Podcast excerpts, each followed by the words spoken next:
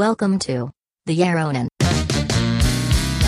Wij zijn de Jeroenen. Jeroen Unger en Jeroen Verkroost maken een tweewekelijkse podcast over media, marketing en innovatie. In deze episode: Facebook Commerce, Tools, Telegram, Instagram, Artificial Intelligence en het EK voetbal. Het net van blockchain. Op zoek naar een levenspartner? Wish en Shein. Superfollowers. Bitcoins terugstelen. Jeroen ziet ze vliegen. Sponsoren, sponsors, sponsoren. En nog veel meer. Ik wil het uh, deze episode hebben over sponsors of sponsoren. Of... Hebben we die? Die hebben we nog niet, maar ik heb er een aantal op het oog. En ik was uh, in eerste instantie even een uh, side story. Ik was in eerste instantie aanwezig bij de Facebook EMEA Marketing Summit. Nou, we hebben allebei bij een hele grote corporate gewerkt. Dus dan weet je vaak dat EMEA niet alleen staat voor Europa, Midden-Oosten en Afrika, maar ook meestal voor een soort slap aftreksel van wat het hoofdkantoor meestal organiseert in een mooi spektakelstuk. Ja, ja. Dat is die regio waar alles een heel stuk later komt. Precies, ja. ja, en dat was bij deze summit dus ook uh, zo. Ze hebben alles opgenomen, dus uh, je kan het ook nog terugkijken. Ik zal de link in de show notes uh, zetten. Maar ik dacht toch, uh, ik ben wel geïnteresseerd hè, wat, wat de marketing summit van Facebook dan, dan inhoudt. Nou, dat was in het begin een inleidend praatje van de, de vice president van EMEA. En zij gaf aan dat er op dit moment dan meer dan 250 miljoen mensen bereikt worden met hun e-commerce, met hun Facebook shops. En ze hebben al meer dan 100.000 shops op, op Facebook. Zo zo. Ja, en dat uh, ging nog een uh, tijdje zo door met heel veel corporate laddy-laddy. En uh, e-commerce democratization. Nou ja, een soort Shopify compete of zo, moet ik me voorstellen. Dat, ze... dat was uiteindelijk vijf minuten lang geratel alleen maar over e-commerce shops. En dan dacht ik dat ze wel meer te bieden hadden voor marketeers. Maar eigenlijk was dat het hele verhaal van, van die VP. En uh, ze geven dus aan, ja, Amazon is niet meer de heerser op, uh, op shoppinggebied. En hetzelfde geldt ook voor de search. ja. Want Facebook uh, komt eraan natuurlijk. Nou, daarna, en dat was een van de redenen waarom ik geïnteresseerd was, was er een keynote aangekondigd van Sheryl Sandberg, de COO van Facebook. Nou, is een hele leuke, aardige mevrouw. En uh, ik dacht, de keynote zal interessant zijn. Uh, maar dat was ook maar vijf minuten. En het was ook nog vijf minuten een recorded video die afgespeeld werd. Oh, echt? Ze was er niet eens? Ze was er niet eens. Nee, het was gewoon een opgenomen filmpje. Wat, uh... En ook niet meer de moeite genomen om meer dan vijf minuten op te nemen? Nou ja, ze gaf, zoals de CEO be betaamt, alleen de grote lijn aan. En je mag een keer raden natuurlijk wat de grote lijn dan is. E-commerce? Yes, e-commerce. It's all about e-commerce. Zeg maar een wilde gok, ja. En toen begon natuurlijk uh, de, de onderwerpen die ons echt interesseren natuurlijk. Want uh, Facebook is natuurlijk het middelpunt van de discussie over, uh, over privacy onder andere. En daar hadden ze ook een, een heel slot aangeweid. En de VP van EMEA trad daar weer op samen met twee gasten. Dus na een korte inleiding, en ik was er al uh, bang voor, uh, kwam niet een soort uh, Facebook-statement, maar liet ze eigenlijk de gasten erover praten. Over hoe wij aan moeten kijken tegen privacy en personalisatie en de spanning tussen die twee gebieden. En ze begon heel sterk van we need to have a conversation about this. Zo van we beseffen degelijk dat het wel top of mind is voor marketeers en ook eigenlijk voor gewone burgers. Ja. Maar toen uh, vervolgens introduceerden ze de gasten. Eén was een marketeer van uh, WWF, dus uh, het Wereld Natuurfonds is dat. En de tweede gast was iemand van Venture A Capital. Oké. Okay. Ja, dus toen dacht je van wat hebben die nou met privacy te maken en deze privacy discussie? Het waren hele goede corporate cheerleaders voor de statements of het standpunt van Facebook. Want het Wereld Natuurfonds, meneer, die zei, ja, we moeten wel transparant zijn, hè, want we willen natuurlijk de concerns van de burgers adresseren. Ja. maar aan de andere kant, ja, personalisatie is natuurlijk niet nieuw. En personalisatie is echt super belangrijk voor een organisatie, een non-profit organisatie, om zowel relevante content als relevante advertenties te bedienen aan deze Ja, nee, stel je voor dat je een foto van een pinguïn laat zien aan iemand die van panda's houdt. Dat is natuurlijk uh, een crisissituatie die moet uh, vermeden worden. En die twee begrippen, content en advertenties, die liepen ook de hele tijd door elkaar heen. Dus uh, ze schakelden content gelijk aan, aan advertenties. Op zich wel een slimme marketingtruc natuurlijk. Daarna kwam de meneer van Venture A Capital. Uh, dat is een investeringsmaatschappij die uh, start-ups uh, begeleidt in, in een vroege fase, zeg maar. En hij kreeg de open vraag: oh, What do you think are the repercussions of privacy discussion? Zijn er repercussies als, als de privacy discussie inderdaad doorzet en Facebook minder mag doen op het gebied van personalisatie en privacy schendingen? Maar even voor, als cliffhanger voor onze luisteraars, voordat je gaat vertellen wat hij hierover zei. Vind je het niet fantastisch dat ze bij zo'n ethische discussie, en waarvoor ze iedereen in principe hadden kunnen uitnodigen, uiteindelijk kiezen voor een vulture capitalist? Ja. Om dit te duiden? ja. ja, want hij vertegenwoordigt een hele belangrijke groep in onze economie. Ja, de one-percenters. zijn eigenlijke klanten, dat zijn natuurlijk de start-ups die zij begeleiden en helpen om groot te worden. Ja, mm ja. En wat hebben start-ups nodig? Want dat zijn natuurlijk MKB-bedrijven. Wat hebben zij nodig? Geld, een hip kantoor en veel cappuccino. Nee, nee, nee, weet je niet oh, goed. Nee? Nee, nee, nee. Privacy? Hebben, nee, toch? dat is me lastig, toch? Ze hebben, ze hebben klanten nodig, heel veel klanten. En hoe kan je klanten bereiken als start-up? Nou, dat Even kan denken. alleen maar door... Via Google, toch? Oh nee, wacht. right, Facebook. Ja, ik snap hem. Ja, Ja, ja. jij doorziet dat soort dingen toch sneller dan ik. Of misschien had je er meer tijd voor. Hoe lang ben je gegijzeld in dit eh, feest? Nou 20 minuten was ik ongeveer wel afgehaakt. Dus ik had eh, de VP Oh ja. eh, EMEA, Sheryl Sandberg, 5 minuten. En dit gesprek duurde 20 minuten. En toen kwamen er eh, allerlei nog veel vagere verhalen met case studies. En ik moet die van HelloFresh nog even terugkijken, want dat was een van hun referenties. Ik was eigenlijk vooral geïnteresseerd, wat is nu het standpunt van Facebook? Maar dat, het standpunt lieten ze vertolken door een, door een NGO en door... door een venture capital partner die namens startups mag, mag spreken. Facebook vindt privacy belangrijk. Daarom zijn hier Jim en Laura om te praten over privacy. Ja, Weet je dat? ja zoiets. Ja.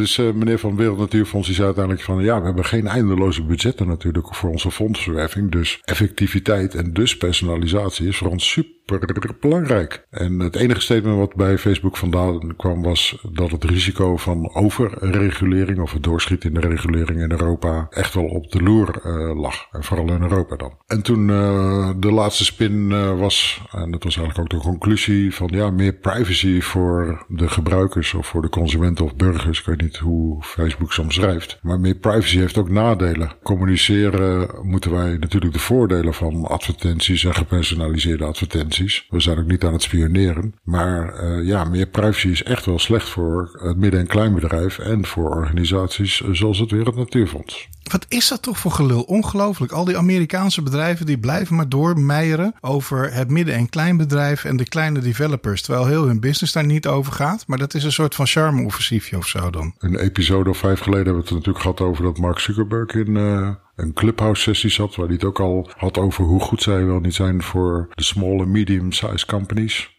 Ja, en, en Apple is ook super goed voor ze. En die hebben ze een speciaal tarief gegeven toen ze erachter kwamen bij Apple. Dat het uiteindelijk maar 4, nog wat procent was van de totale omzet in de App Store. Hebben ze ineens een groot gebaar gemaakt.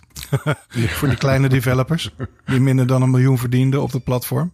Ja, nee, toen was, waren ze ineens heel knuffelbaar. Maar ik snap het niet. Wat is het nou voor argument? Om nog even terug te komen op de vraag die je daar straks stelde. Want ik ben beleefd en ik wil die niet onbeantwoord laten. Mensen of consumenten heten bij Facebook gewoon users. Heet die users? Ja, net zoals bij de dealer. Ah, oké. Okay. Daar werden wij natuurlijk vroeger mee gepest hè, bij Microsoft. Dat Microsoft het altijd had over users en dat wij de dealers waren. Oh ja? Oh, dat heb ik helemaal gemist. Maar uh, nou ja, goed. Uh, volgens mij uh, heeft Facebook een pagina uit hetzelfde boek gelezen. Jij zat natuurlijk ook in de, in de meer privacy-vriendelijke afdeling van Microsoft.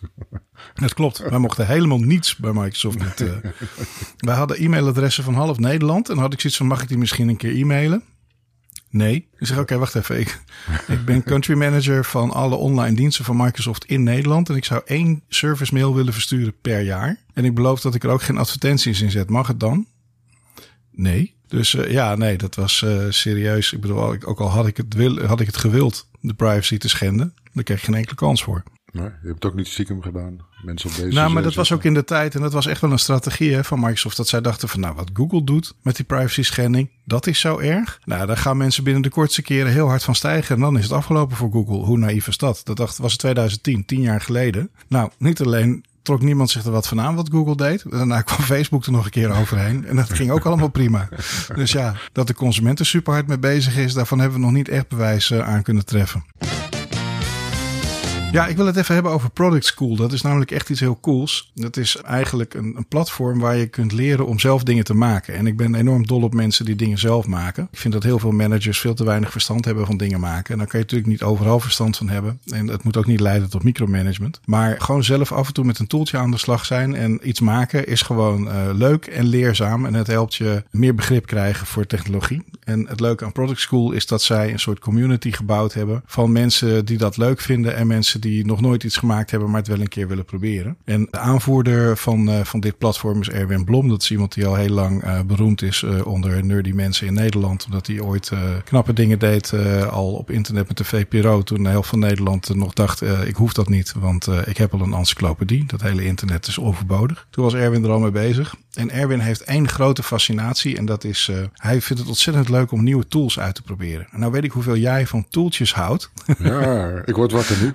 ja, precies. En af en toe uh, kom jij wel eens met een tooltje. Maar het leuke is, hij is echt een soort manische toolverkenner. En voor die Product School heeft hij een toolkit met de beste en de leukste en de meest nuttige tools online gezet. Die je in principe zo kunt bekijken, de Product School Toolkit. En uh, nou, dan zie je dus allerlei uh, dingen die je kunt gebruiken om een abonnementje te creëren, om een app te maken, om dingen te automatiseren, om een community te bouwen, om geld te vragen aan mensen, om een podcast te maken, hoe je een nieuwsbrief maakt, allemaal dat soort dingen. Dat zijn allemaal tools die hij uitgeprobeerd heeft en die hij fijn vindt. Dus zelfs al ga je niet eh, een cursus doen bij de Product School, dan is dit in elk geval een superleuke kennismaking en een hele nuttige resource. Waardoor ik zeker weet dat, ja, laat jou dit nu zien. De volgende keer dat wij elkaar spreken, heb je zeker 14 van deze tools uitgeprobeerd, want ik ken jou. Dus uh, het leek mij een, eh, een mooie voor jou en misschien ook wel voor onze luisteraars. Dus gaan het linkje opnemen in onze show notes. Nou, ik zie er sowieso al vier die wij nu al gebruiken. Anchor, Audacity, Auphonic en Hindenburg. En ik zie nog een heleboel toeltjes die ik nog niet uh, geprobeerd heb. Dus dat gaat zeker gebeuren.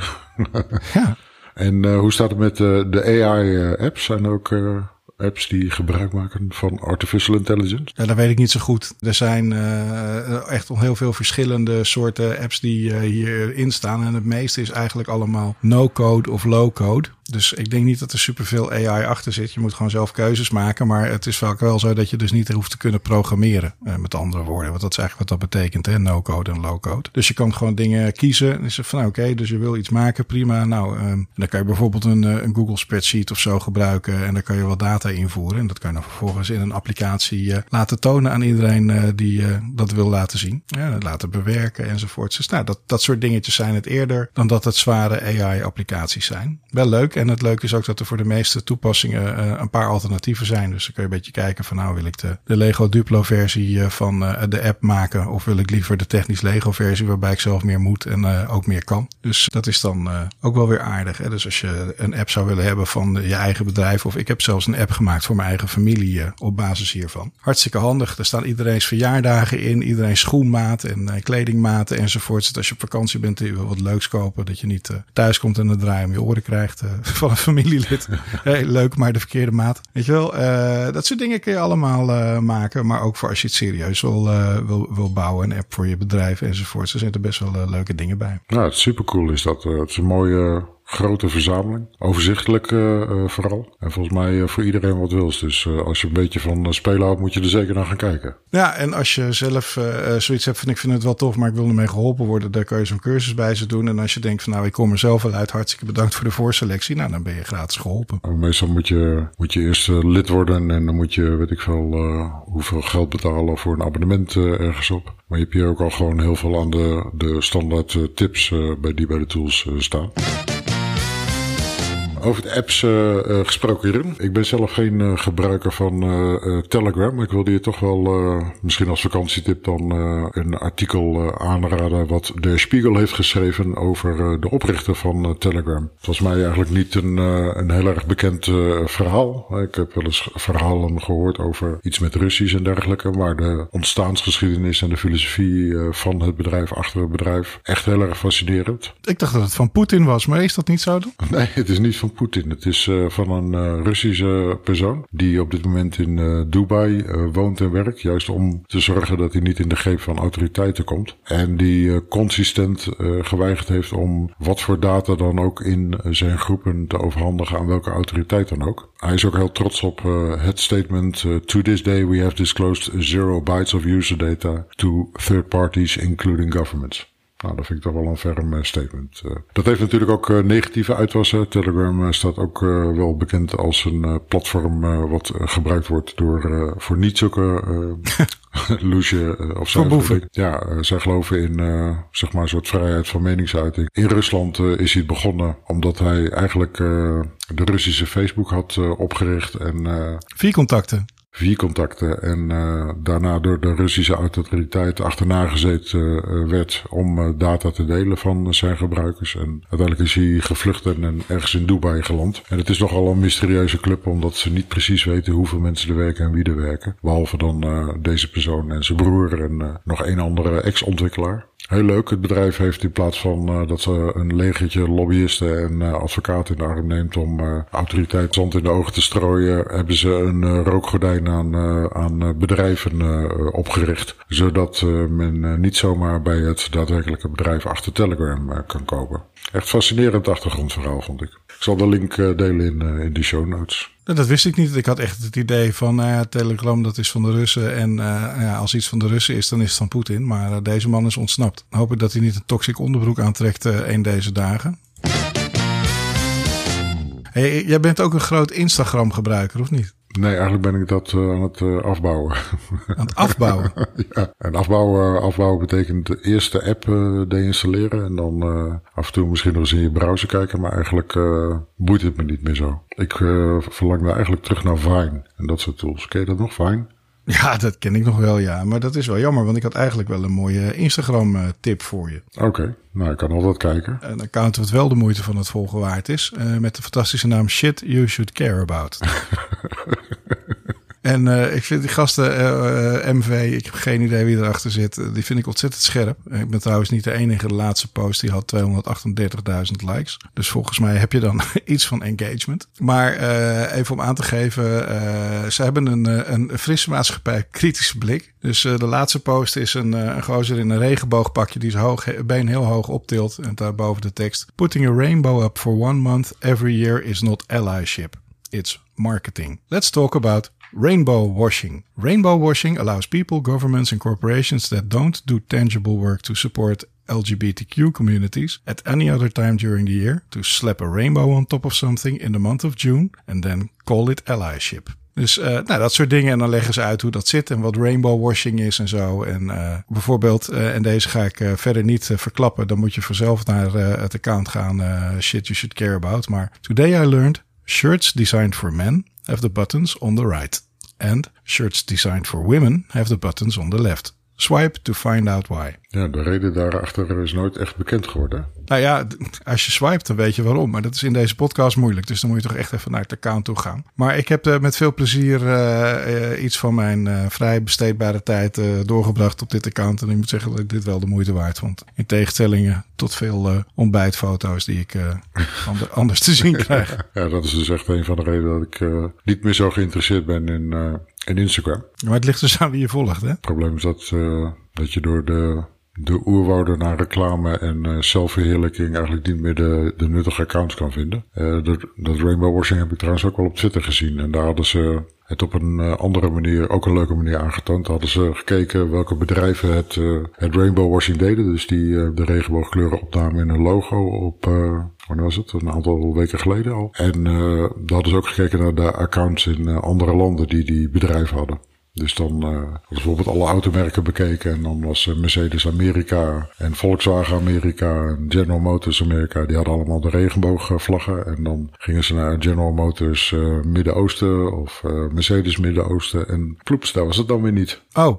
dus dat was eigenlijk wel het beste bewijs dat, dat we naar greenwashing ook aan rainbowwashing doen. Ja, dat is toch een beetje jammer, hè? Nou ja, goed, weet je, ehm, heel veel bedrijven hebben de mond vol van het feit dat ze maatschappelijk betrokken willen zijn. En of dat nou voortkomt uit de waarachtige wil om dat te doen, of dat ze ergens in een rapport gelezen hebben dat millennials dat zo belangrijk vinden en dat het goed is voor je arbeidsmarktcommunicatie. Weet je, daar wil ik vanaf zijn. Het maakt niet uit wat de reden is om iets goeds te doen. Als je echt iets goeds doet, is dat goed. Het moet alleen niet zo zijn dat je inderdaad denkt van nou, eh, we gaan het icoontje van onze corporate account eh, vandaag eens even rainbow coloren en uh, dan zitten we weer helemaal op de bandwagon. Dat vind ik toch een beetje jammer, dat soort dingen. Het is goed dat dit soort accounts zijn die ook zeg maar de, de hypocrisie of de corporate, corporate washing doorzien en dat ook exposen.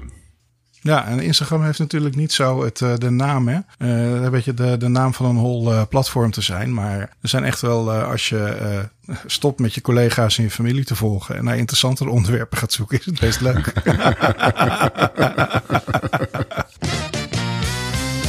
Ja, ik was eerst in het begin natuurlijk super enthousiast over Instagram, want ik ben dol op foto's en fotografie. Alleen, ja, dan komt het toch een, een zooi. kijk mij eens langs dat je, dat je langzaam afhaakt. Ja, nou, dit wordt een heel slecht verhaal. Dan moet ik, uh, moet ik mee oppassen. Maar er is een account waarvan ik even de naam niet meer weet. En die uh, specialiseren zichzelf erin om die ene foto waarvan jij denkt dat die echt heel goed gelukt is op je vakantie. Die blijkt dus door nog 19 mensen gemaakt te zijn. Gewoon exact dezelfde foto, maar dan met hun vrouw in plaats van jouw vrouw, weet je wel. Achter die waterval of whatever. Ja. En dan maken ze een mozaïekje van telkens negen van die foto's die bijna identiek zijn en door verschillende mensen heel trots geplaatst zijn. Dat is een fantastische commentaar op hoe speciaal iedereen denkt dat ze zijn, terwijl we eigenlijk allemaal heel erg hetzelfde zijn. Dat vond ik, vind ik ook een mooie account om te volgen bijvoorbeeld. Maar goed, als we een sponsor hebben, dan uh, denk ik dat we het ook ons kunnen veroorloven om een social media manager in dienst te nemen die uh, dan uh, onze Instagram account zou kunnen gaan opzetten en onderhouden en er ook iets leuks van zou kunnen maken. Ja, dat is wel een ding. Hè? Al die sporters hebben dat ook. Een social media management bedrijf of persoon die dan continu uit de naam van de sporter twittert of zo. Ja, het, sinds ik dat weet ben ik ze allemaal gaan ontvolgen. Want afgezien van Steven Berghuis, die toegegeven heeft dat hij een te grote controlfreak is en dat hij niet wil dat iemand anders dat doet. Wat ik dan ook wel weer grappig vind, dat is wel eerlijk in elk geval. Ja. is het uh, ja, verder eigenlijk voor mij niet meer zo geloofwaardig wat al die helden dan uh, brengen. En op zich vond ik het ook wel opvallend dat ze zulke mooie foto's maakten tijdens de wedstrijd. Nu we het toch over uh, sport hebben. En sport is natuurlijk heel erg actueel met het Europees kampioenschap voetballen. Eigenlijk hebben we binnenkort geen voetballers meer nodig. Dat wist je nog niet, hè? Nou, nee, ik had de indruk dat we ze eigenlijk uh, juist uh, lekker aan de slag hadden op het moment. Maar uh, hoezo? Artificial intelligence, ons favoriete onderwerp. Of, of moet ik zeggen, die van mij dan.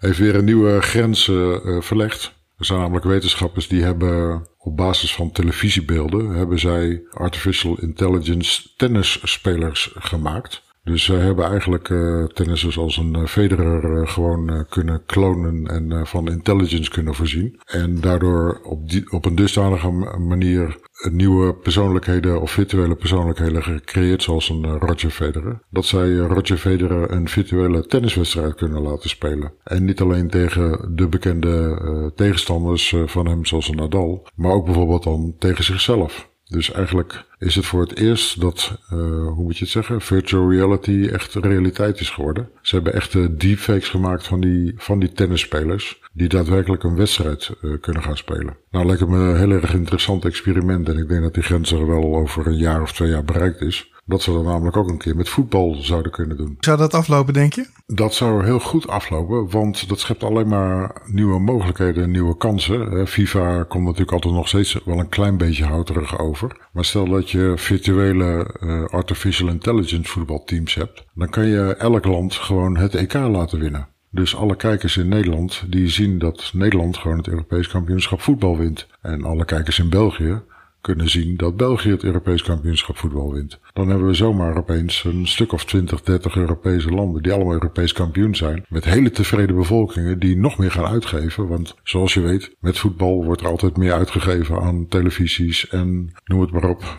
Ja, dat is ook een vorm van oorlog. Hè? Dat is in de oorlog is ook altijd goed voor de economie. En voetbal is uh, ja, een soort mini-versie daarvan. We halen allemaal wat meer te eten binnen en inderdaad wat meer spullen. En om het gezellig te maken en zo. Dus uh, heel China ook blij. Dan kunnen ze allemaal oranje rommel uh, leveren aan ons.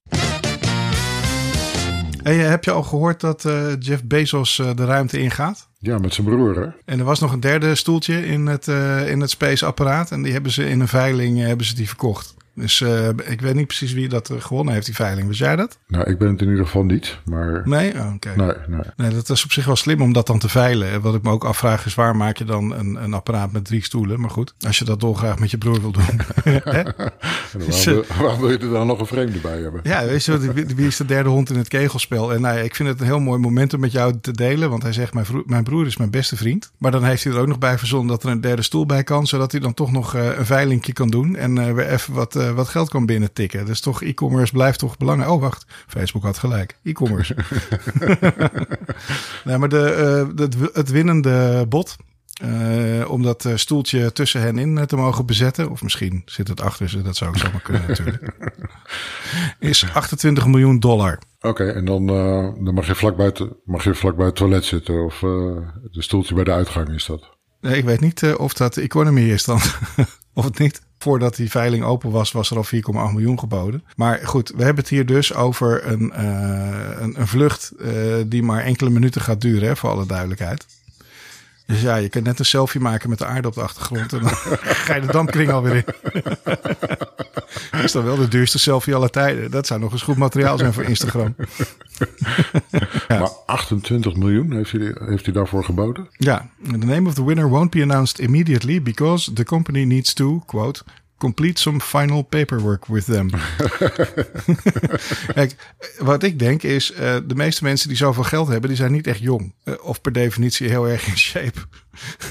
Dus ik kan me voorstellen dat ze het ook niet echt lekker vinden als ze daar een of andere 65-jarige business tycoon uh, aan boord klimt. En die dan vervolgens ontploft in, in outer space omdat hij niet zo afgetraind is. Is een reden dat astronauten jaren voorbereiding doen voor, voor dat soort dingen. Dus nou ja, ik ben benieuwd hoe dit gaat aflopen. Maar ik ben ook aan het wachten op de reveal van wie die derde persoon nou precies is. Ik heb na twaalf episodes eindelijk het nut van blockchain gevonden. Ah, top. Je hebt natuurlijk al vaker gezegd en je twijfels gehad over, over blockchain en vooral de uitwassen in de cryptocurrency-markt. Volgens jou is dat natuurlijk altijd een oplossing op zoek naar een probleem. Maar we hebben nu de oplossing gevonden. Namelijk, blockchain-bedrijven zijn uitstekende sponsoren of sponsors. Oh, dat is inderdaad een uh, probleem wat veel bedrijven hebben, dat ze sponsors zoeken. Wij ook. Inderdaad, wij ook. Vandaar dat je al heel zo positief bent over blockchain de hele tijd. Jij zag dit aankomen. Want ik was uh, de openingswedstrijd van het Europees kampioenschap uh, voetbal aan het kijken tussen Italië en Turkije. Heb je die ook gezien? ja, zeker. En wat ons natuurlijk allebei opgevallen is, is heel veel reclameborden met Chinese tekens erop. En dan af en toe een, een woord in het Engels erachter. En uh, een van die sponsoren dan met een witte achtergrond en Chinese letters, en uh, daarin kan je het herkennen waarschijnlijk, is het bedrijf AntChain. En wat is uh, AntChain? Uh, AntChain is een onderdeel van de groep, de Ant groep. En zij zitten in de blockchain business. En ze verdienen natuurlijk nog geen ene stuiver met, met de blockchain. Is dat niet van, fuck, van Jack Ma? Ja, inderdaad. Het is onderdeel ja. van de Alibaba groep. Ja, zie je wel. Nou, dan uh, heeft uh, blockchain toch nog nut, want uh, ze, sponsor, ze sponsoren of sponsoren het Europees zijn sponsoren die sponsoren. Die sponsoren de Europese... Gaat lekker deze. die, die sponsoren het Europese kampioenschap voetbal. Ja, zij niet alleen. Maar wat mij opviel is dat het eigenlijk één groot feest is van totalitaire regimes en uh, bedrijven die ernstige imagoschade te repareren hebben. Dat is eigenlijk de grote gemene deler als je naar die boarding kijkt. Want uh, los van Alibaba, ik vind het prima dat jij dat een blockchain bedrijf noemt, maar laten we eerlijk wezen, dat is natuurlijk niet waar het geld van de Alibaba groep vandaan komt. Laten we eerlijk wezen. los daarvan heb ik gezien TikTok, uh, Vivo, wat ook Chinese telefoons zijn, Ronshen, dat is de afdeling China en de Endgroep dan. dan heb je nog uit Rusland nog zo'n mooi totalitaire staat hebben we Gazprom. En dan uh, hebben we dat uh, mooie de Qatari hier om het af te maken met Qatar Airlines. En uh, ja, daartegen schurkt dan een, Booking.com die ook wat uit te leggen had. dus ja, ik weet niet of het echt ja, een rijtje is waar je tussen wil staan op zo'n EK, zeg maar, die, die sponsoring op die borden. Maar goed. Maar ben je niet heel trots dan dat er twee Nederlandse bedrijven gewoon daar op de borden staan met Just Eat en, en Booking.com? Ja, nee, dat is echt uh, hartstikke Nederlands, dat Booking.com. Oh nee, wacht. Uh, ja, dat is ooit in Nederland begonnen. Maar je kan daar echt, als je Nederlanders zoekt, dan moet je hard je best doen bij Booking. Ja, inmiddels helemaal natuurlijk. Want er is flink wat personeel eruit. Maar het is toch vreemd, Jeroen, dat dat Ronaldo dan uh, de flesjes cola weghaalt, maar dan niet uh, het sponsorbord op de achtergrond uh, gewoon omvertrapt. Het zou toch leuk zijn als, als hij daar zelf iets over zei, hè, waarom hij dat nou precies gedaan had. En ik zag al dat er een trend was, want er was alweer een volgende voetballer die een flesje Heineken weggezet had. Maar ik denk eerlijk gezegd, als ik Heineken manager was, dat ik in mijn handjes zou knijpen van het geluk. Want die gast die jouw flesje oppakt en wegzet, ja, een betere manier om aandacht te vestigen op dat flesje wat er verder gewoon obligaat staat en anders genegeerd was geworden, is er eigenlijk niet, toch? Wat vind jij daarvan als marketeer? Nou, het oude gezegd is natuurlijk ook slechte reclame is goede reclame voor je merk. Ik denk dat Coca-Cola,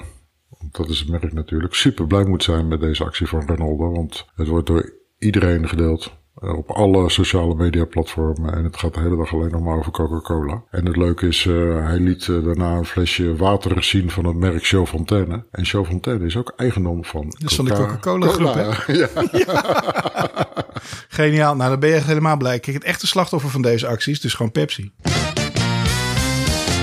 Zeg, ik wil nog even terugkomen op jouw verhaal over Facebook. Want ja, jij beweerde van alles over dat het dan uh, allemaal over e-commerce zou gaan. Maar hebben ze jou helemaal niks verteld uh, over uh, hun nieuwste nieuws- en contentproduct? Nee, helemaal niet.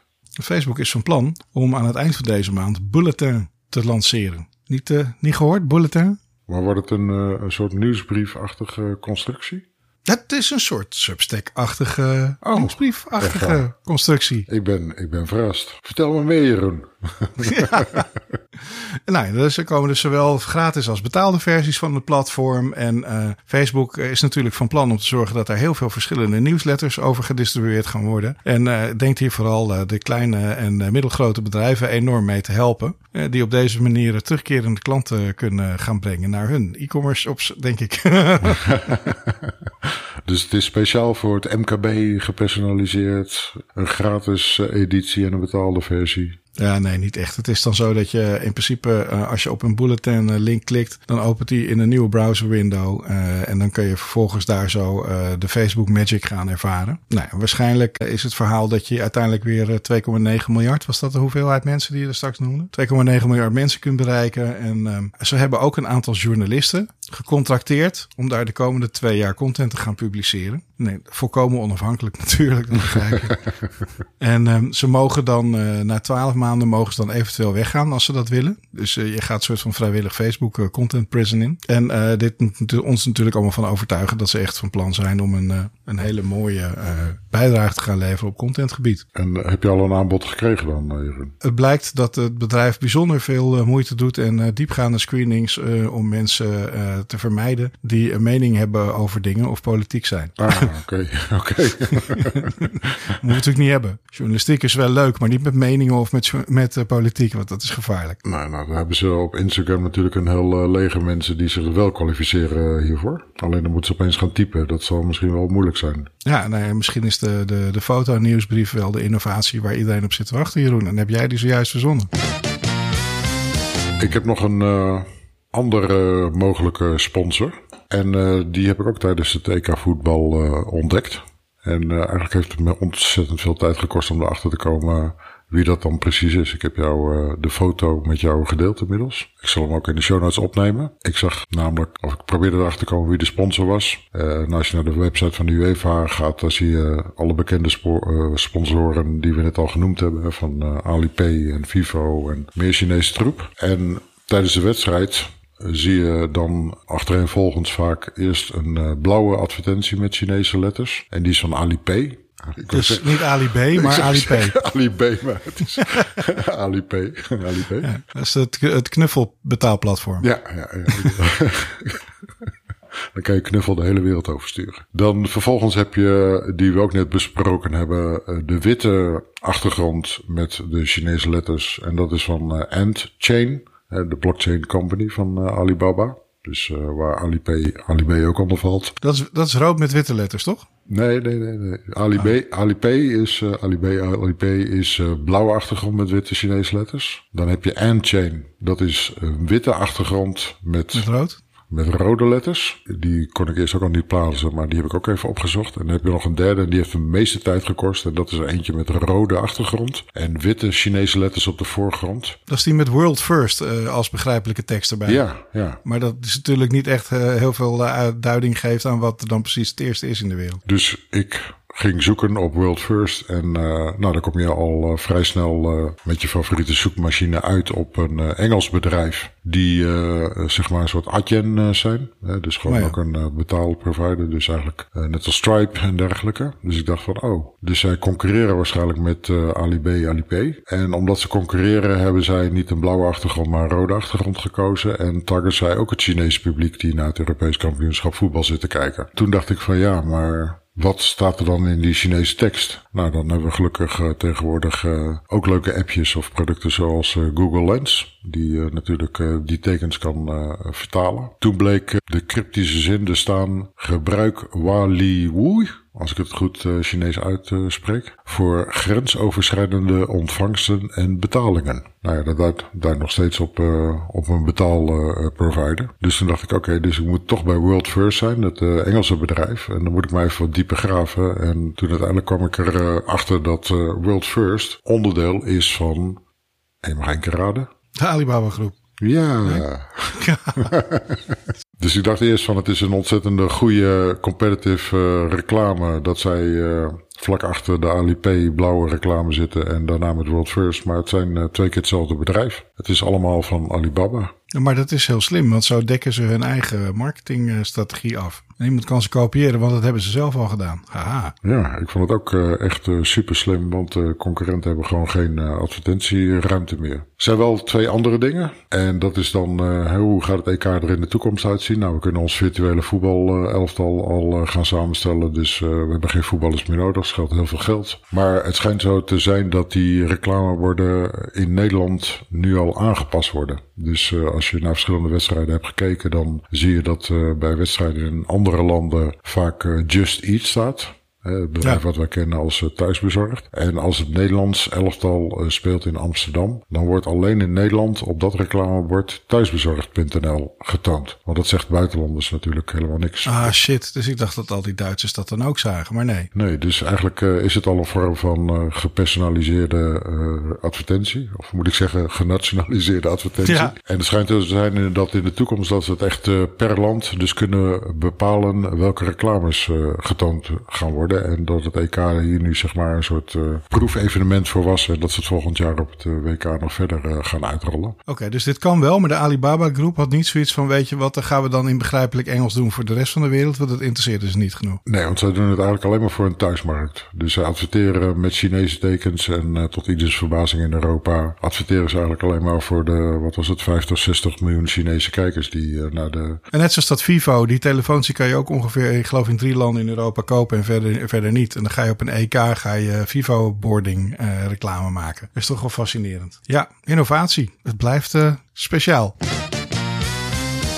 En weet je, trouwens, ja, ik weet dat je ook heel erg van innovatie houdt. En uh, daarom vind je AI ook zo interessant. Dat je denkt dat daar allemaal grote stappen voorwaarts uit gaan komen. Maar uh, weet jij wat een grote stap voorwaarts is op dit moment uh, in dating apps? Innovatie die echt zorgt voor een enorme stijging van het gebruik van dating apps. Heel actueel. Heel actueel. De actueel? De innovatie op het gebied van dating apps is een sticker. Een sticker? Ja, sticker. Kun je op je profiel een sticker plakken. Op je profiel een sticker plakken? Ja, dus als je gaat tinderen, dan heb je daar zo'n sticker met een armpje waarmee je kan laten zien dat je geprikt bent. Oh, echt waar? Ja, dat vergroot je kans op een goede Tinder-date ah, ja. wel ongeveer met een factor 100.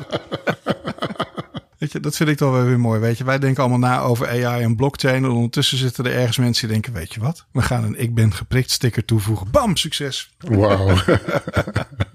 Wat slim zeg. Ja, je moet het niet te moeilijk maken soms. Maar uh, alle dating apps uh, hebben dit ineens. En uh, ja, Tinder, Match, Hinge, Bumble, Badoo, Plenty of Fish, Our Time, Must Match. iedereen doet dit nu. Dus er zitten er zelfs twee waar ik, waar ik niet op zit. En ja, het is natuurlijk gewoon een geniaal idee. Vind ik ook mooi. Ja. Ook innovatie.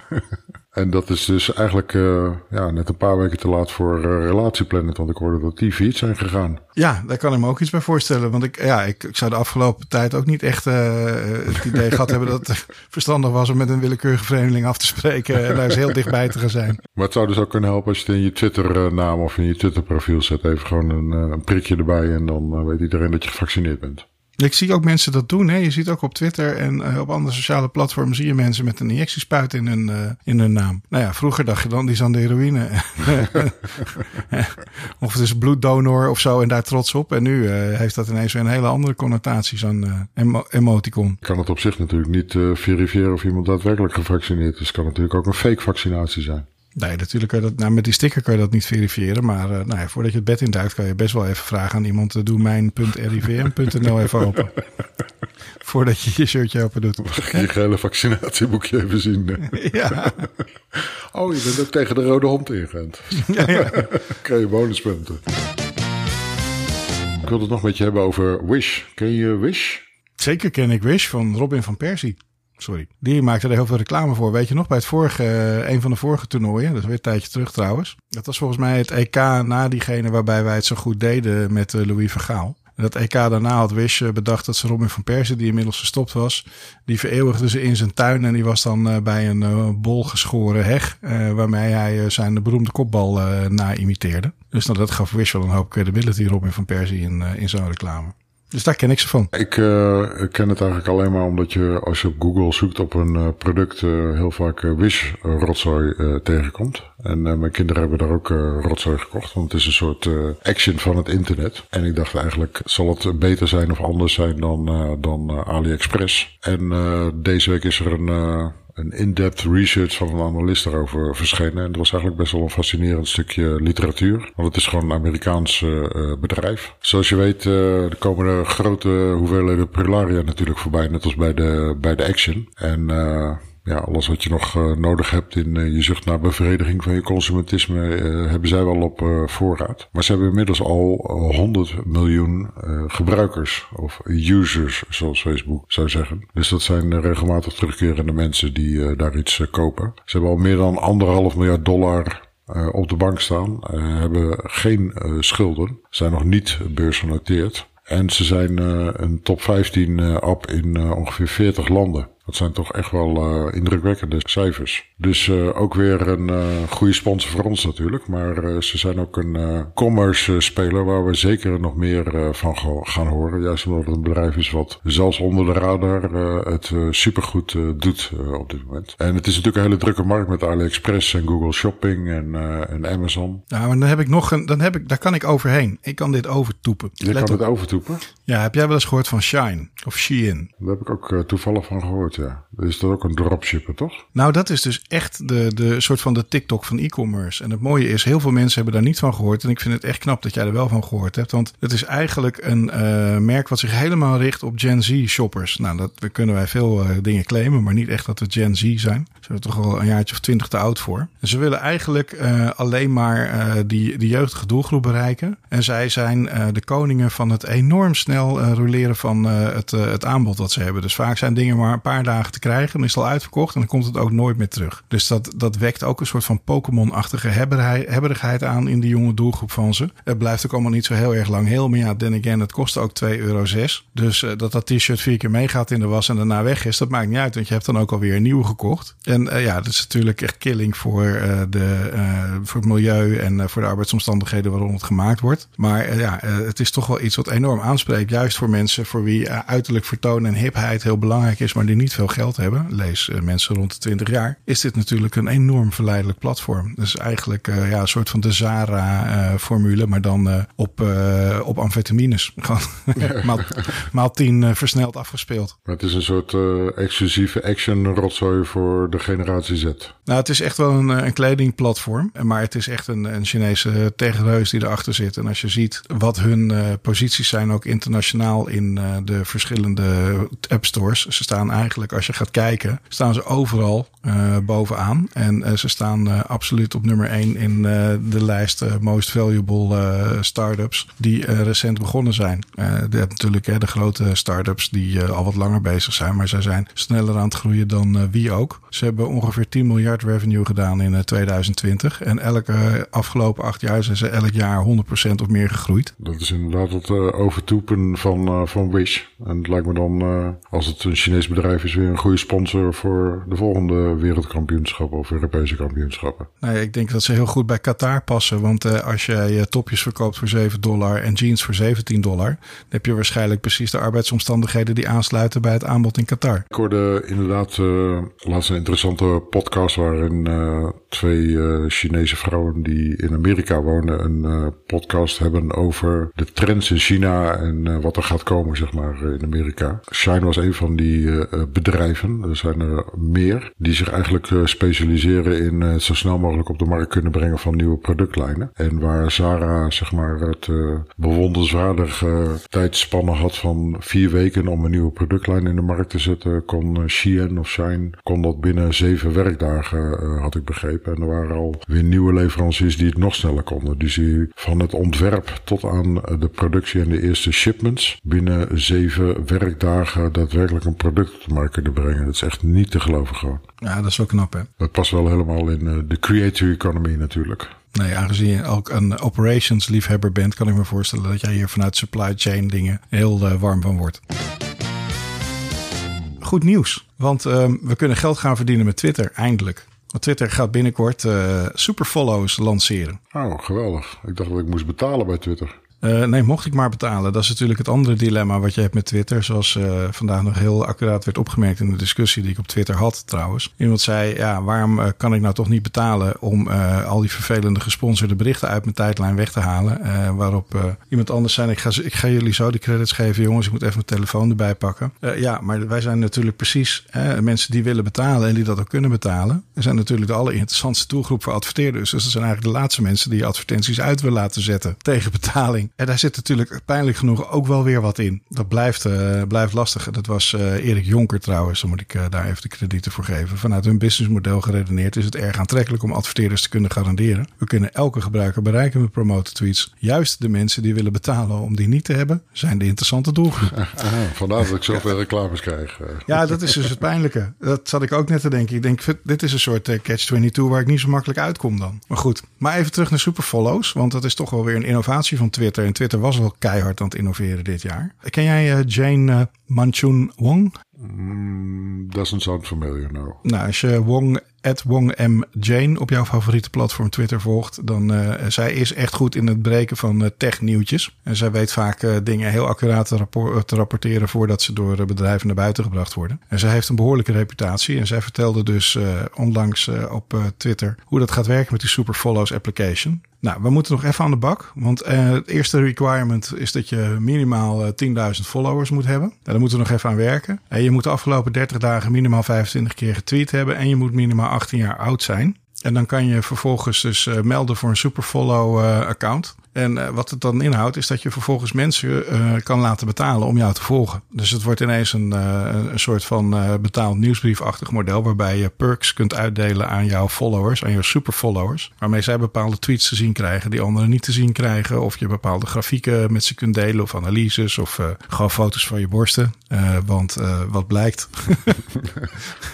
Ook dat kan allemaal. Er staan namelijk contentplatforms gelist. En dan denk je aan dingen zoals ja, Facebook, Substack, Patreon. Twitch en YouTube. Maar daar zitten ook uh, categorieën bij zoals adult content en OnlyFans. En als Videoland abonnee uh, ben jij natuurlijk bekend met OnlyFans. En die hebben daar mooie documentaire over. Maar uh, ja, zo gaat dat dus werken. En aan de ene kant denk ik, dat is wel echt een, een, stap vooruit. Aan de andere kant was het net niet de Twitter-innovatie waar ik op zat te wachten. Wat vind jij ervan? Nee, ik zat eigenlijk te wachten totdat de blauwe vinkjes registratie weer open ging. Want dat schijnt ook open te gaan. En daar zijn de criteria iets lager voor om je daarvoor te kwalificeren. En volgens mij verdienen we dat wel, toch? Als uh, dieroenen. Nou ja, weet je, wij zijn niet één, maar twee Jeroenen. Dus wij zijn, ja, weet je, we kunnen meer aanspraken maken op dat vinkje dan welke andere Jeroen ook. We hebben er twee keer zoveel recht op. En uh, volgens mij hoef je daar maar, uh, wat is het, 500 followers voor te hebben minimaal. En moet je je klassificeren als uh, iemand, als zijn journalist of iets dergelijks. Of, nou ja, wij zijn natuurlijk echte journalisten.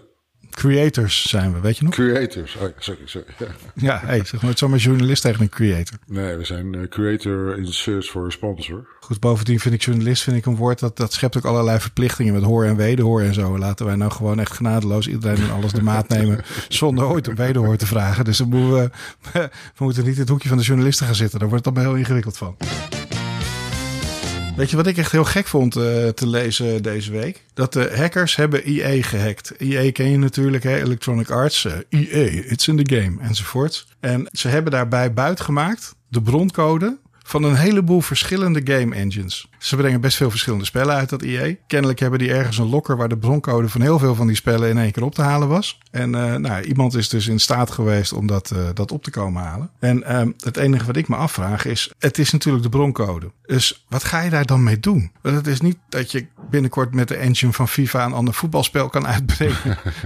en ermee wegkomt of zo, weet je wel. Bovendien heel veel van die code, het is bij heel veel uh, in die code is ondertussen server-side. Dus ja, dat is ook, ja. Dus ik snap, ik vind het en heel knap. En ik vind het heel dom van EA dat ze zich hebben laten hacken. Dat is toch iets waarvan je van zo'n bedrijf verwacht dat dat uh, niet zou moeten kunnen. Maar ik snap ook de boeven niet echt. Want ja, wat moet je hier nu precies mee? Het is een soort van ja, de Great Train Robbery, maar dan dat je een trein gestolen hebt. Terwijl je niet op zich noodzakelijkwijs verder ook een spoornet hebt. Weet je, zo voelt het een beetje. Heb jij een idee wat ze gaan doen met de bron? Wat zou jij doen met de broncode van uh, een, een bak EA spellen? Als ik een hacker was, dan zou ik uh, proberen om die broncode op slot uh, te zetten. En, en dan een ransom voor te vragen. Wat natuurlijk tegenwoordig gewoon gebruikelijk is. En dan wat bitcoins in ruil vragen voor het weer vrijgeven daarvan. Het terug te ransom of zo. Ja, dat hebben ze dus niet gedaan. Maar zo weet je hoe ze binnengekomen zijn. Ook een goed verhaal dit. Waarschijnlijk via een wifi-wachtwoord van admin admin of...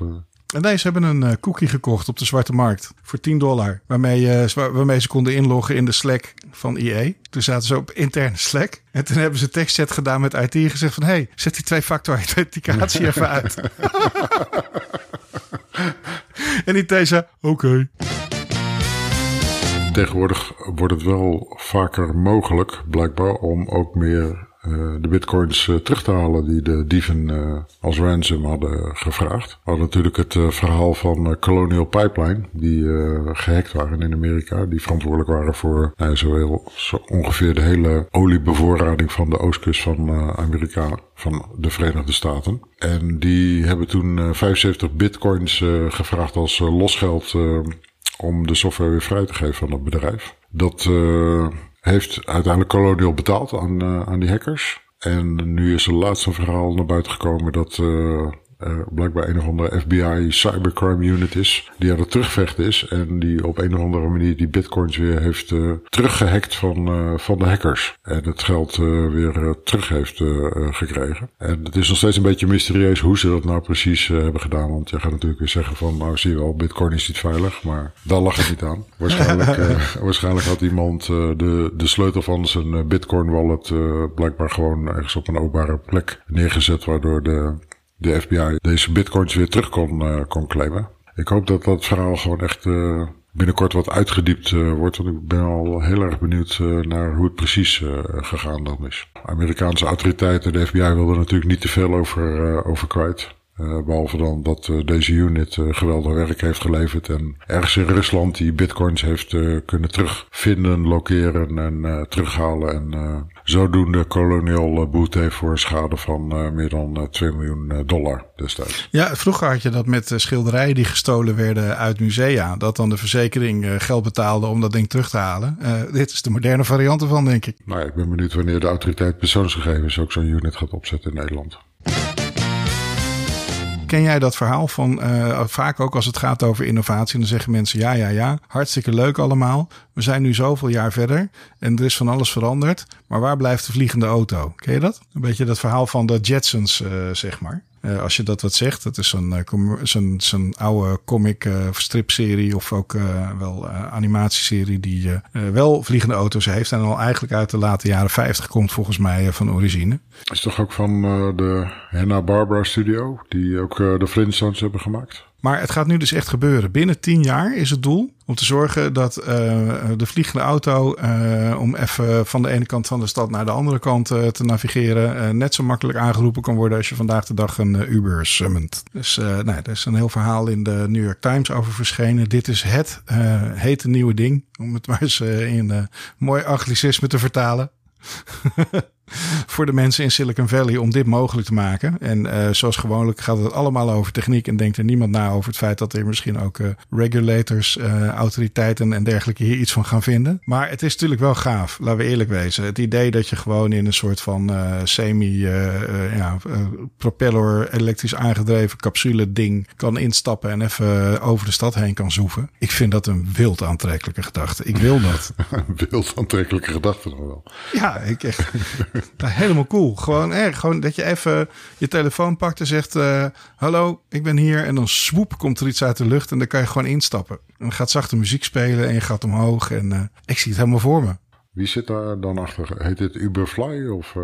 Nee, er zijn verschillende mensen die hierachter zitten. En er zijn uh, tientallen, nou ja, dozens of companies. Niet helemaal tientallen, maar echt wel een flink aantal bedrijven op dit moment. Uh, die dit soort hardware aan het bouwen zijn. Er zijn ook uh, plannen voor IPO's om te zorgen dat het uh, geld uh, opgehaald gaat worden om dit daadwerkelijk te gaan realiseren. er zijn drie verschillende IPO's in voorbereiding die samen iets van 6 miljard moeten gaan ophalen om dit daadwerkelijk mogelijk te maken. En ja, ik, geef toe, het klinkt heel erg science fiction, maar ten eerste vind ik dat leuk. En ten tweede, zelfrijdende auto's klonken ook heel erg futuristisch tien jaar geleden. En nu zit ik gewoon op de snelweg de helft van de tijd op de autopilot en ik vind het top. Het is echt iets wat je voor kan dat inderdaad gaat gebeuren. En blijkbaar gaat het nu sneller gebeuren dan we ons uh, hadden kunnen voorstellen. De vraag is natuurlijk wel uh, hoeveel AI ze daarin moeten zetten om te zorgen dat uh, de Uberflies niet tegen elkaar aan gaan vliegen. Nou ja, goed, voor de vaste luisteraars van deze podcast en vooral voor de extra favoriete luisteraars die ook nog onze nieuwsbriefabonnee zijn, zullen we de link delen naar het uitgebreide verhaal met foto's van deze vliegende auto's en videootjes van, van hoe dat nu al werkt. En hoe daar nu al gewoon mensen instappen die niet neerstorten en doodgaan, maar ook weer gewoon uitstappen daarna. Weet je, het is echt wel uh, een ding uh, wat uh, behoorlijk aan het groeien is. En uiteindelijk is de droom inderdaad een soort van kruising tussen Uber en Tesla, maar dan in de lucht. Nou, ik zeg let's, let's go. Zeg ik. Er is geld genoeg in de kapitaalmarkt, dus alle visies stappen hierop in. Ik denk dat wij hier ook op in moeten stappen, Jeroen. Misschien kunnen wij ook wel voor een paar dollar wat, wat pre-seed funding raisen voor deze mensen en wat aandelen opstrijken. En dan sponsoren. Misschien moeten wij hun dan sponsoren. Maar goed, dat ligt natuurlijk aan welke sponsor wij binnenkrijgen. Dit is een thema-uitzending, hè? Ik denk, ik, ik denk dat ik het thema weet. Ja?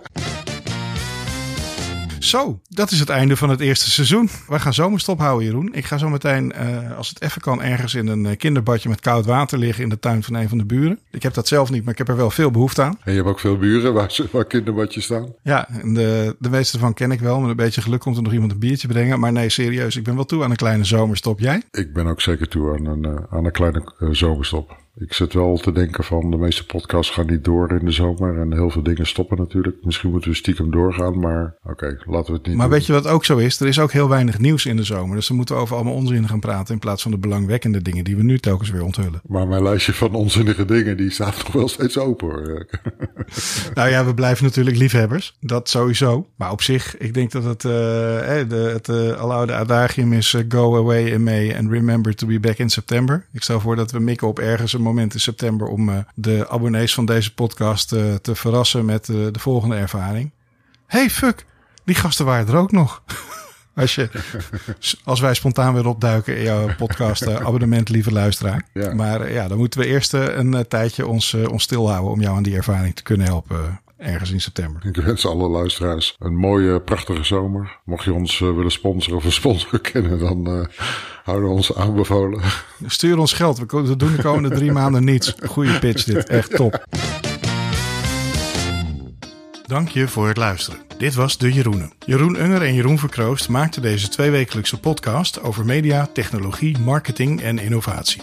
Op onze site vind je onze show notes, de links naar de artikelen die we bespreken, korte berichten in de geest van de Jeroenen en natuurlijk de links om je te abonneren, bijvoorbeeld via Spotify, Apple Podcasts of Google Podcasts. Als je ons een bericht wilt sturen, feedback wilt geven of een idee hebt voor de podcast, kun je ons mailen op jeroen.dejeroenen.com.